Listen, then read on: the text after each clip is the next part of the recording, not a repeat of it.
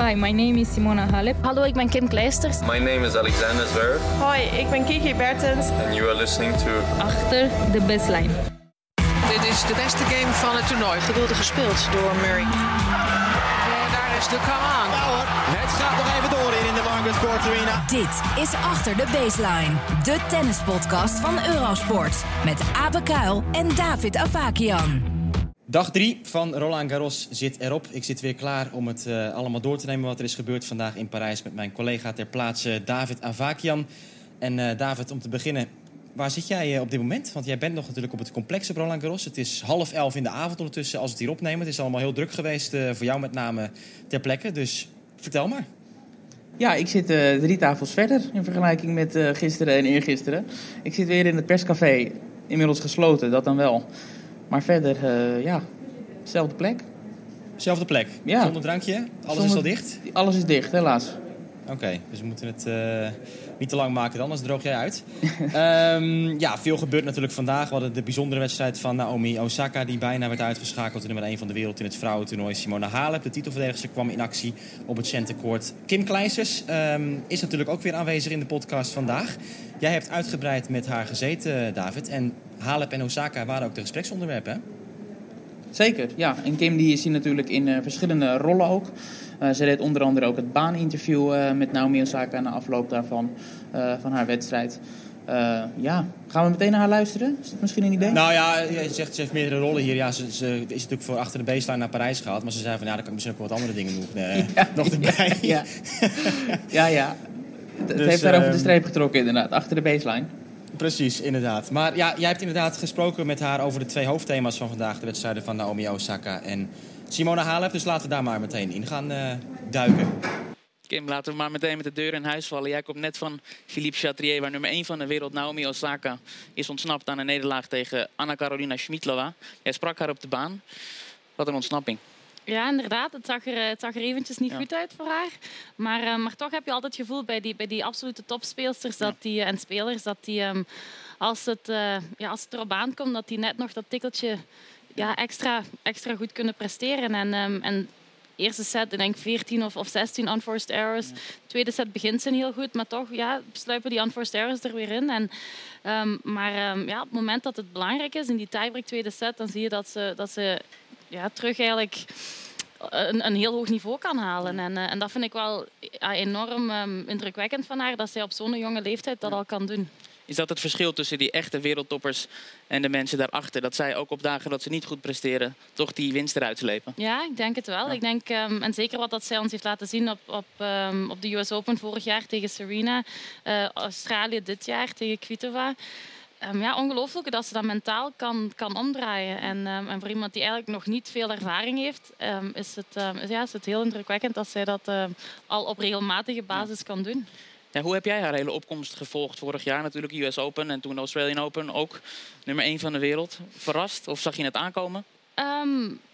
Goh, weet je, ze heeft het spel natuurlijk. Als We hebben haar, eh, ik, of ik heb haar in het verleden al een, een, een spel of wedstrijden zien spelen waar ik van zeg ongelooflijk goed. Maar dan was het nog wel wisselvallig. Maar ik denk dat ze nu de laatste maanden ehm, ja, dat, het- dat ze constanter is geworden. En eh, ja, dus ik denk dat, oké, ze is nu ondertussen wel van coach veranderd. Maar, eh, maar je ziet dat ze mentaal en, en ja, volwassener staat te tennis. Dus ook, ik, eh, ik luister ook enorm graag naar haar, naar haar persconferenties of naar haar interviews.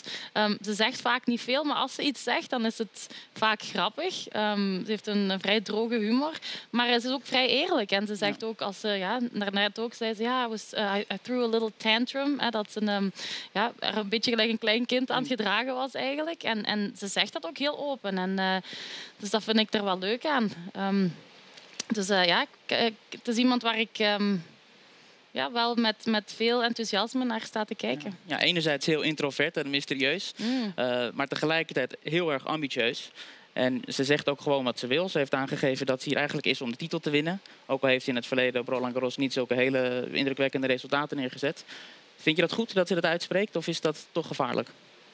Nee, eh, ik vind dat goed omdat, zij, omdat ik wel geloof dat zij v- volledig haar eigen is als zij dat zegt. En ehm, ja, dus ik denk wel met de resultaten dat zij op de laatste twee Grand Slams gehaald heeft, ja, ja, undefeated, dan is het, ehm, is het denk ik dat zij naar hier moet komen om die titel te kunnen winnen. En ik denk dat zij dat ook kan. Um, het was heel nipt. We hebben in het verleden heel vaak gezien dat meisjes die het toernooi gewonnen hebben, of heren die het toernooi gewonnen hebben, dat die um, al vaker een heel moeilijke eerste of tweede ronde hebben gehad. Soms wedstrijdpunten tegen en zo. Maar um, dus uh, het kan goed zijn dat zij met dit, ja, met deze iets of wat ja, close call eigenlijk, om, om, om er bijna uit te leggen. Dat ze um, net dat tikkeltje extra gemotiveerd gaat zijn en geconcentreerd gaat zijn om, uh, om, om de wedstrijden goed te starten in, in, in, de, in het verloop van het toernooi. Ze heeft zelfs gezegd dat het haar leuk lijkt om misschien vier Grand Slams op rij te winnen. Ja, dat lijkt mij ook heel leuk. Ja. Hè? ik denk dat dat voor iedereen heel leuk is. Ja. Maar um, het is natuurlijk, ja, als je ene keer de smaak te pakken hebt van, van hoe dat je hoe dat je moet voelen om een Grand Slam te kunnen winnen, dan um, dat, dat is een, een, een enorme grote levensles in tennis, zal ik maar zeggen. En, um, en zij heeft dat nu twee keer kunnen doen al. En, en het vertrouwen is uiteraard groot. Zij, zij speelt voor de grote toernooien te kunnen winnen. Um, natuurlijk, ja, er komt met hem meer druk en, en, uh, en aandacht naar haar toe. Maar, uh, maar ze lijkt daar heel goed mee om te gaan. En, Um, ja, dus ik vind het uh, een heel boeiend meisje om, um, om te volgen. Iemand anders die weet wat het is om een groot toernooi te winnen is Simone Halep. Staat nu op Chatrier te spelen, haar eerste wedstrijd. Titelhouder. Um, ja, zij is iemand die heel ontspannen is op dit moment. Ze heeft gezegd, ik heb gewonnen wat ik wil winnen. Ik ben nummer 1 geweest, de druk is eraf. Is dat, is dat goed of heb je die druk wel een beetje nodig?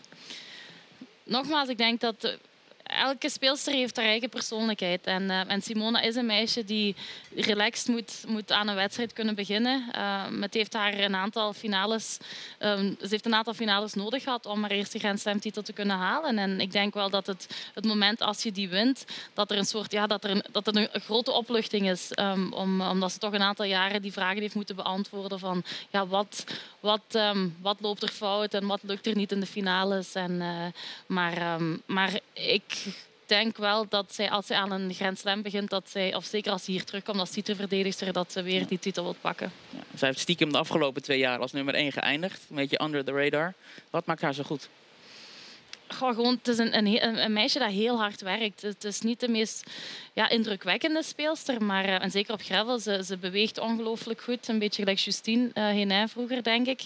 Maar, uh, maar ja, ze blijft vechten en, uh, en beweegt ja, enorm goed. En ik denk hier op gravel dat dat natuurlijk een heel sterk wapen is om te hebben. Maar er zijn een aantal meisjes die denk ik krachtiger zijn. En um, zo, iemand als bijvoorbeeld Osaka en Pliskova, die, um, die ja, als zij net dat tikkeltje wat afzwakt, dan um, dat ze moeilijk, ja, dat ze onder druk wordt gezet. En uh, dus ja, ik ben benieuwd hoe dat het, uh, hoe dat het gaat uitdraaien. Ja, dat was Kim Kleisters dus. Mooi interview, David. Het uh, ging, uh, ging lekker volgens mij. Ja, volgens mij ook. Uh, het was een leuk gesprek. We hadden wat tijd, dus we konden zowel Osaka als Halep bespreken. En het was leuk omdat Osaka echt net voorbij was en Halep op dat moment stond te spelen. Dus we konden het lekker actueel houden. Naomi Osaka, we gaan er even op door op die wedstrijd. Want het was natuurlijk echt kantje boord. Haar tegenstander Smitlova mocht twee keer voor de wedstrijd serveren in de tweede set.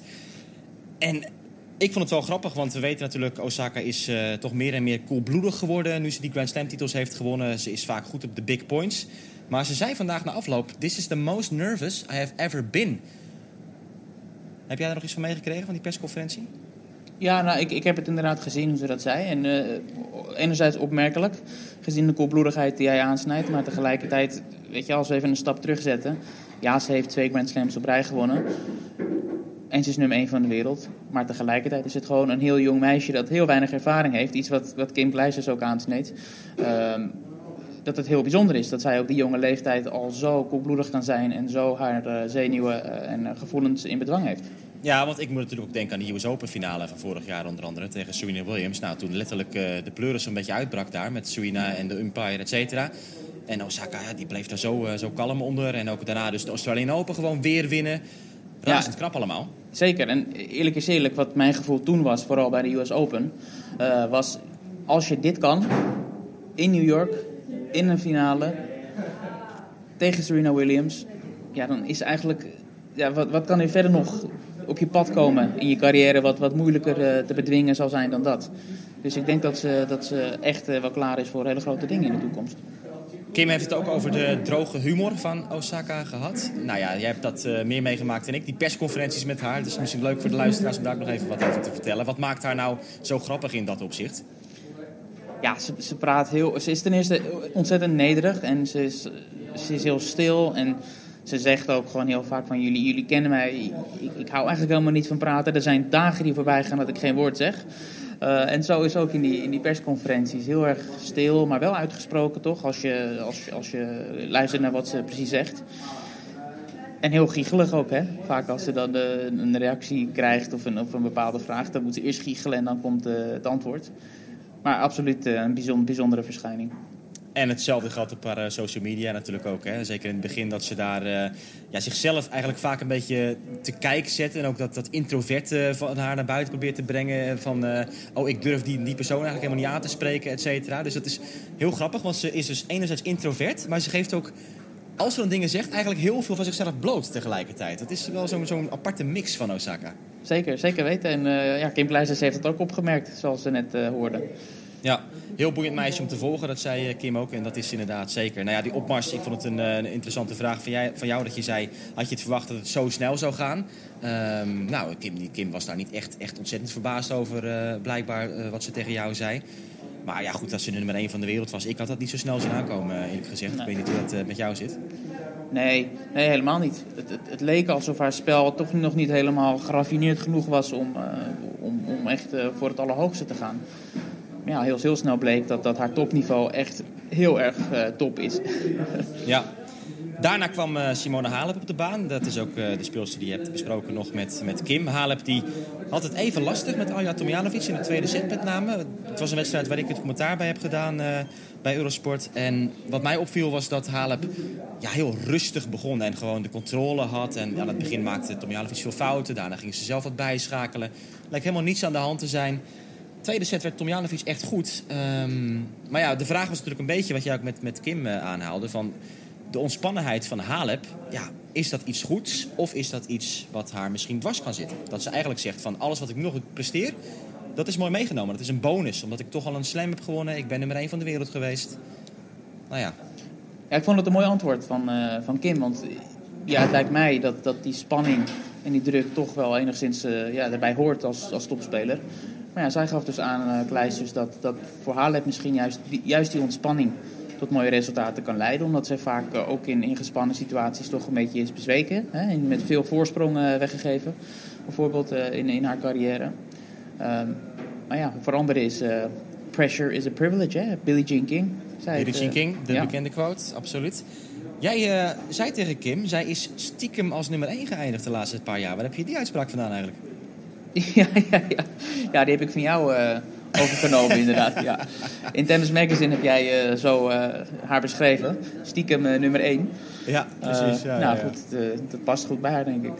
ja, omdat ze natuurlijk toch qua persoonlijkheid ja, bescheiden is en niet echt, echt een glamour girl of, of wat dan ook. Uh, zo wordt ze ook niet, niet, niet neergezet in, in verhalen die over haar verschijnen, et cetera. Dat is met Osaka natuurlijk wel iets meer het geval nu aan het worden. Met reportages in Vogue, et cetera. Een soort eigen kledinglijn ook volgens mij die eraan komt uh, bij haar uh, nieuwe kledingmerk ja. ook, Nike.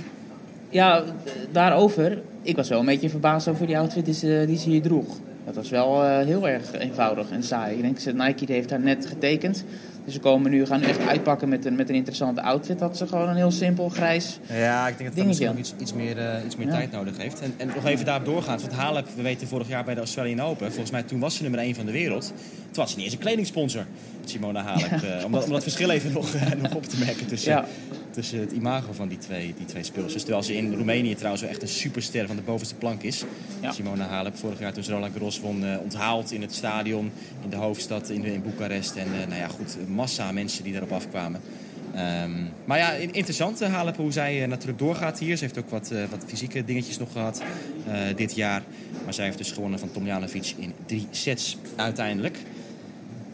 Andere uitslagen vandaag in het vrouwentoernooi. Jelena Ostapenko, Roland Garros kampioen van twee jaar terug.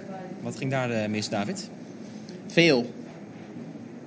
Ze speelde ja. tegen Azarenka in eerste instantie, dus dat moeten we wel even noemen. Dat is niet de eerste, de beste. Tweevoudig uh, Australian Open kampioen, voormalig nummer 1. Uh, en in een goede toer gewoon een van de beste speelsters ter wereld. Um, maar ja, Ostapenko die is een beetje de draad kwijt. Nu is het zo dat toen zij hier Roland Garros won in 2017 er ook heel veel misging. Maar toen zetten ze daar altijd heel veel winnaars tegenover. Die finale tegen Halep, ik dacht iets van 54 onnodige fouten en 54 winnaars. In elk geval was het een getal dat precies in balans was. Ehm, de, de statistiek die natuurlijk helemaal eruit springt... is dat Ostapenko nu vijf keer heeft meegedaan op Roland Garros. 2015, 2016 eerste ronde eruit. 2017 winst. Vorig jaar eerste ronde eruit. Dit jaar eerste ronde eruit. Dus het is, Ja. het is Ja. letterlijk alles of niets geweest. Ja, een goede, goede vriend en eh, collega van mij die twitterde al terecht. Bij Ostapenko is het go big or go home. Ja, Dat is, eh, ja, dat is wat het met haar is hier. we krijgen wel een mooie tweede rondepartij nu sowieso. Want Azarenka die gaat spelen tegen Osaka. Ja, dat Ja. is ook natuurlijk een, eh, een topaffiche. Azarenka die eh, vanwege haar lage ranking regelmatig nu topspeelsters vroeg in een toernooi tegenkomt. We denken nog even terug aan een van de partijen van dit jaar. Azarenka tegen Serena Williams in het Indian Wells. Echt een ongekend niveau eh haalden beide dames daar. Dat was gewoon Grand Slam finale waardig. Ja. Maar dat is wel een, eh, een mooie partij, die tweede ronde. Ja, absoluut. En als Osaka niet, niet snel eh, ja, vorm weet te vinden.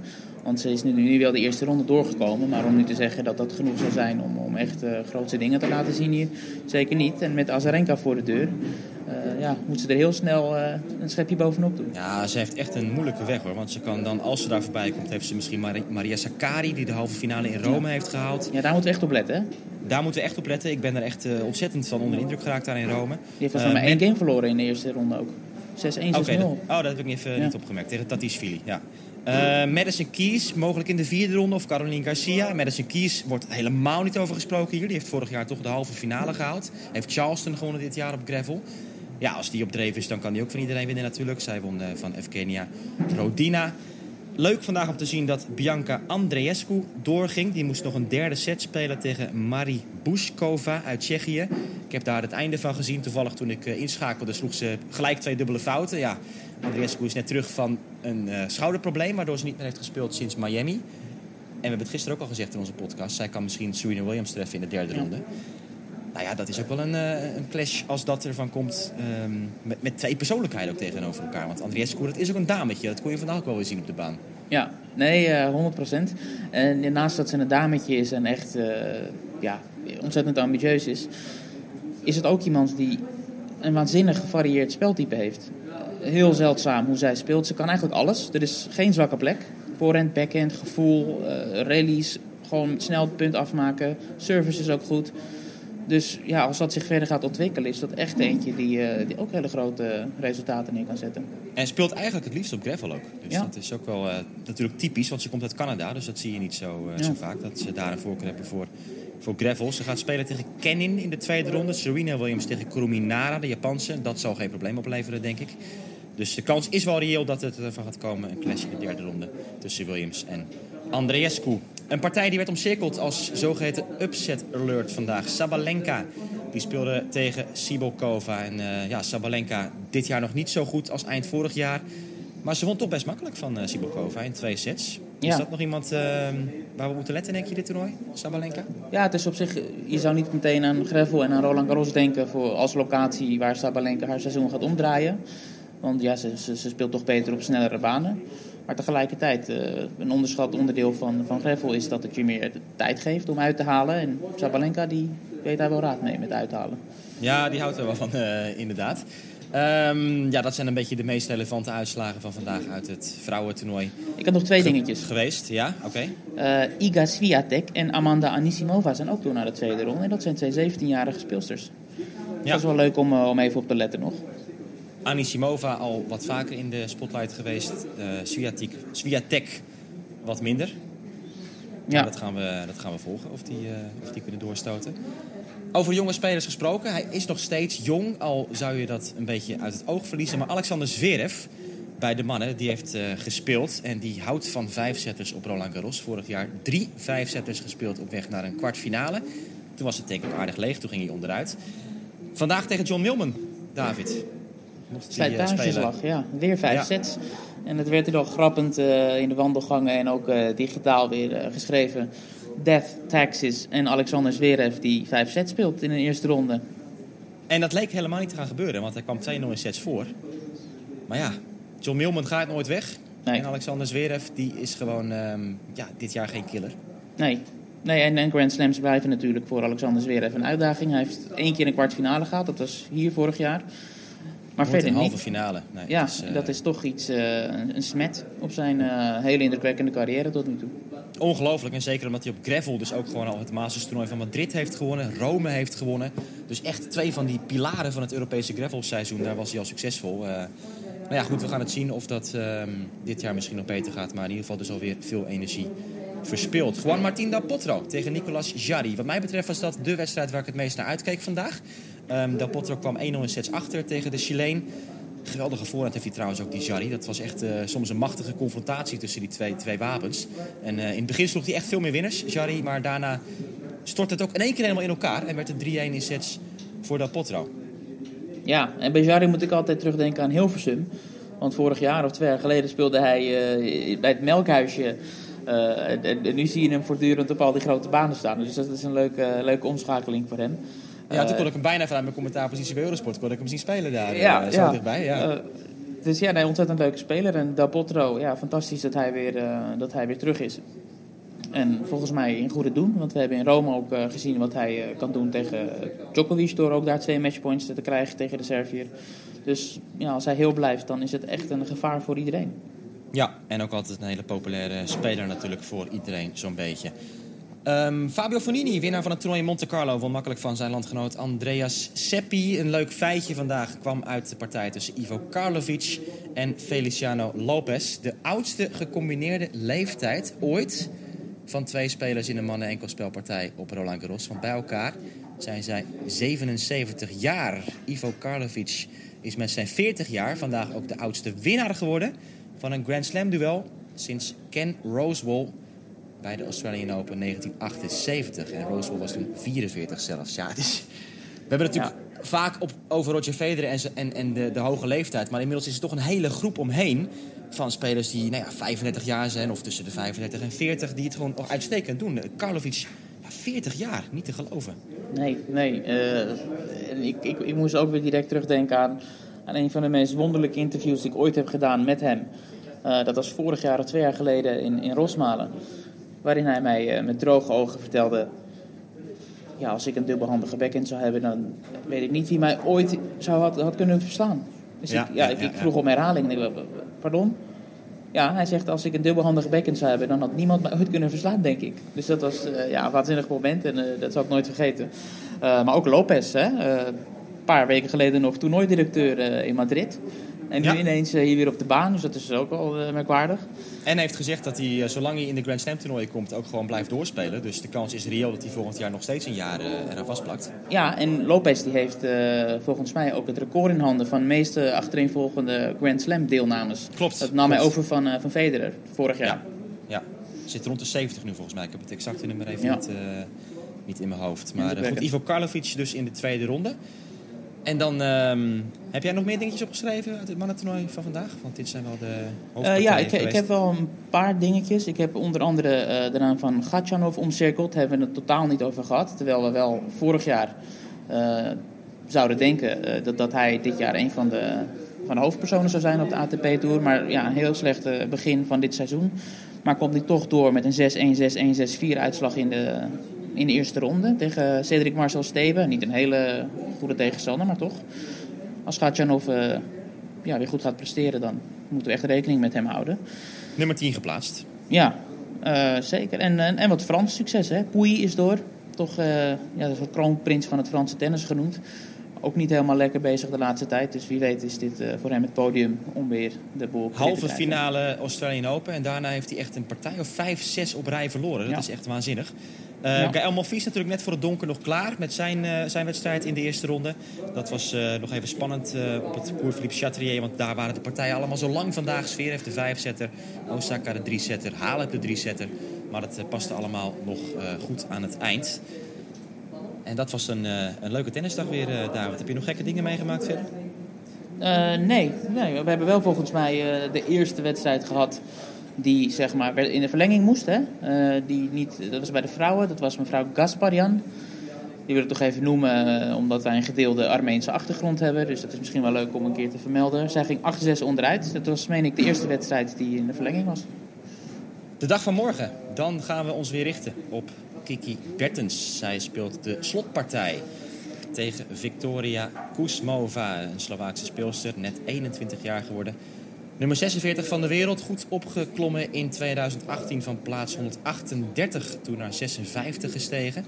Dus is uh, bijna 100 plekken al omhoog, nu ze op de 46e plaats dus staat. Vergeleken met eind vorig jaar, dus het gaat hard met Kuzmova. Ze heeft al een keer gewonnen van Bertens dit jaar. Ze heeft ook een keer verloren van Bertens bij de partijen van de plaats op hardcourt. En uh, ja, Kuzmova, David, interessant gravelseizoen ook. Ze heeft met 6-0, 6-0 verloren een paar weken geleden van Simona Halep in Madrid. Maar het kan vriezen en het kan dooien, want een week later in Rome won ze bijna van Ashley Barty.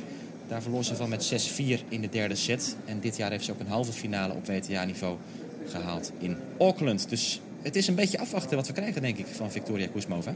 Uh, ja, zeker. En ik heb vandaag uh, gesproken met uh, Alex Corretja, niemand minder dan Alex Corretja, tweevoudig finalist hier. En ik heb het over Kiki gehad en over graveltennis in het algemeen, maar ook vooruitgeblikt op deze wedstrijd van Kiki tegen Kuzmova. Dus ik denk dat we kunnen gaan luisteren naar het interview dat ik met hem had. Alex, you're a two-time Roland Garros finalist and a winner of 10 clay court titles. So I want to talk clay court tennis with you. Good. What makes a great clay court player? Well, first of all, patience. I think it's very important to know how to play on this surface, to mix up the heights, especially to know how to slide, uh, to be ready for big fights, to be strong physically and especially mentally as well. So if you look at Kiki Bertens, our Dutch number one, does she take all the boxes? Uh, yes, absolutely. She's been improving so much her game. Uh, she has an unbelievable serve. I'm very impressed with the way she serves. Her forehand is actually with a lot of height, so it can uh, hurt a lot, a lot the opponents on clay. Then her backhand is good too. She mixes it up with some drop shots. Uh, she's moving well.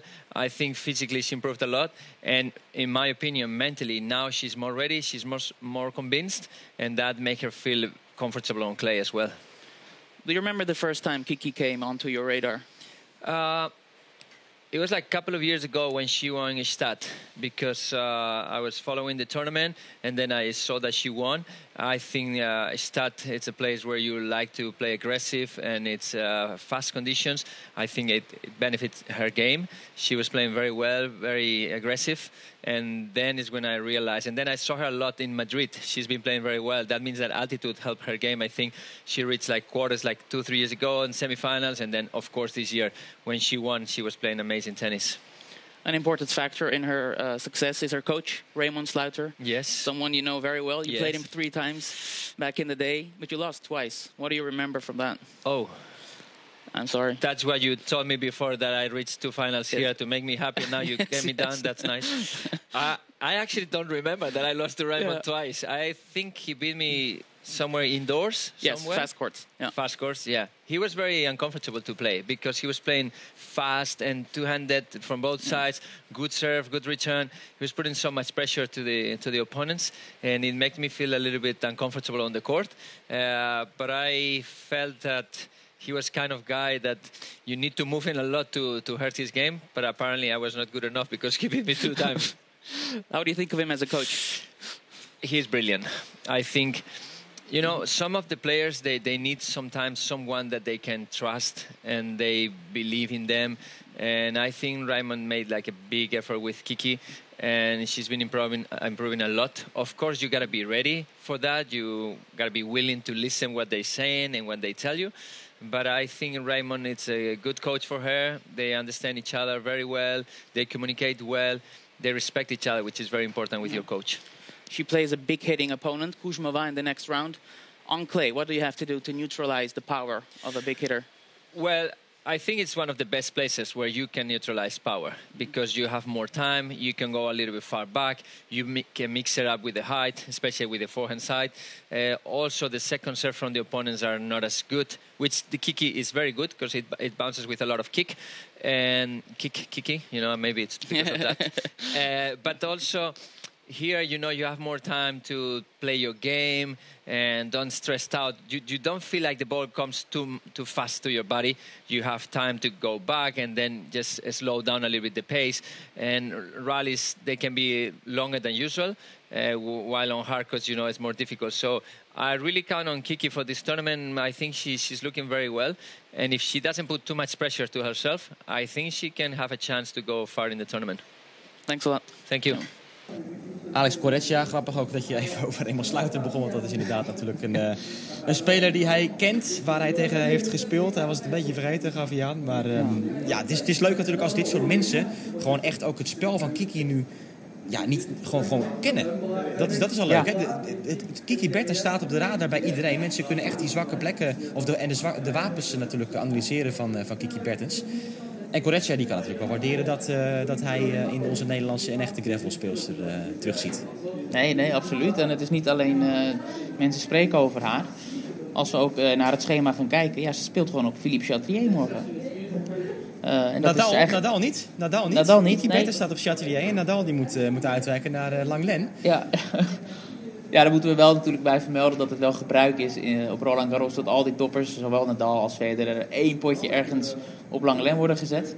Uh, ik, had, ik had verwacht dat Federer tegen Oscar Otte uh, naar Langlen uh, verwezen zou worden. Maar nee, Federer die komt op de baan op Chatrier gevolgd door Kiki aan het eind ja. van de dag. Inderdaad. Um, nou, er is nog meer gesproken over Kiki, want ook een segment in Game, Chat en Match ging over haar. En laten we maar eens even goed gaan luisteren. En let u vooral op wat Mats Wielander zegt over het grote wapen van Kiki Bertens. Lots of talk about uh, Kiki Burton. She's one of the dark Oof. horses. Uh, how do you rate her chances? Do you think she's ready for a Grand Slam title? She's number four in the world now and had an outstanding uh, year. I think she's ready, and I think she's ready uh, game-wise. She's ready. She's ready because she beat Simona Halep in the finals of Madrid. That to me is huge. That's mm -hmm. the best clay court player in the last sort of two, three years, and you beat her in two sets as well, uh, convincingly. She's got a huge game. I think, the best forehand in the women's game. Yeah. And mentally, she seems very strong. And then she can back it up with a few drop shots here and there. So there's a lot going on when Kiki Burton's plays. And I think Raymond Sluter, her coach, deserves a lot of credit. Obviously, Kiki does mm-hmm. most of the work, but they together have created somebody who is one of the favorites. De beste voorhand in het vrouwentennis. David. Ja, ik vond het een interessante uitspraak. Ik, ik begrijp wat hij bedoelt. Maar tegelijkertijd, ja, er zijn zoveel goede voorhands in het vrouwentennis. Ik, ik zou dat niet zo stellig durven zeggen als, als uh, Wielander dat doet. Maar ja, we kunnen wel kijken naar, naar Greffel. Misschien is het op Greffel wel het geval. Er kwam ook een clipje voorbij op Eurosport waarin Kiki ook vertelde hè, hoe, hoe je die voorhand moet slaan. Uh, met topspin. En uh, ja, nou het is absoluut een wapen. En we, gaan, we gaan zien of dat morgen ook het geval is. Ja, ik, uh, ik vind best de voorhand denk ik iets te ver gaan. Ik denk ook bijvoorbeeld aan de voorhand van Sloane Stevens. Als die gewoon draait, ja, dan is daar bijna niks tegen in te brengen. En zo zijn er natuurlijk meer voorbeelden van... Uh, de, ja, goed, als een Serena in vorm is, ja, dan vind ik dat ook wel een redelijke voorhand. Ja. En, uh, en zo, zo, kunnen we nog wel even doorgaan ja. natuurlijk. Maar ja, op gravel is het natuurlijk zeker een unieke voorhand. Dat kunnen we wel stellen, denk ik, van Kiki. Want zij kan als geen ander met die zware spinballen op gravel daarmee mee dicteren. Dus dat is dan wel een puntje als je dat echt op, op gravel specificeert, misschien is dat dan wel inderdaad ja. de beste voorhand. Gewoon gemiddeld genomen, dag in dag uit.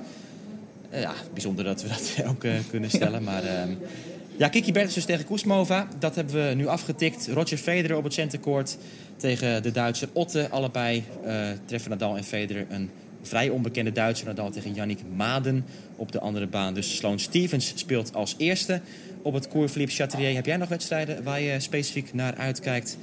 David, als je de banen afgaat. Ik vind uh, Cilic tegen Dimitrov wel interessant. Ja. Op het koers Simon Mathieu, derde partij. Ja, en uh, ik zal met belangstelling kijken naar Conta tegen uh, Lauren Davis. Niet zozeer omdat die wedstrijd op zich heel interessant is, maar uh, omdat de winnaar daarvan eventueel tegen Kiki gaat spelen in de volgende ronde. Ehm, en ik heb ook Elina Svitolina omcirkeld om de simpele reden dat Kim Kleisters haar heeft aangegeven als ja, toch als een kanshebber. Dus uh, toch maar eens even kijken hoe het met die, met die blessure staat van, ja, uh, van Svitolina. Of ze weer helemaal fit is. Um, ja, natuurlijk voor de Franse fans en eigenlijk voor iedere tennisfan is Kei Nishikori tegen Joe Wilfried nog een uh, prachtige partij. Tweede wedstrijd op het Cours Philippe Chatrier. Ja, het wordt weer, uh, het wordt weer smullen met, met Kiki Bertens dus als toetje tegen Kusmova. Absoluut. En we moeten ook natuurlijk niet vergeten dat er wordt gedubbeld. Hè, op Roland Garros. Vandaag zijn uh, in verschillende combinaties vier Nederlanders aan bod gekomen en 4-0. Allemaal gewonnen. 4-0. Mooie opmars voor de dag van morgen als Kiki Bertens als nummer 4 geplaatst. In de tweede ronde aantreedt tegen Victoria Kuzmova. Dit was weer de tennisdag vanuit Parijs. Dag 3 op Roland Garros. Dit was Achter de Baseline. Bedankt u voor het luisteren. En morgen dan zijn we er weer. En hopelijk dan met veel goed nieuws van het Nederlandse front. Tot dan.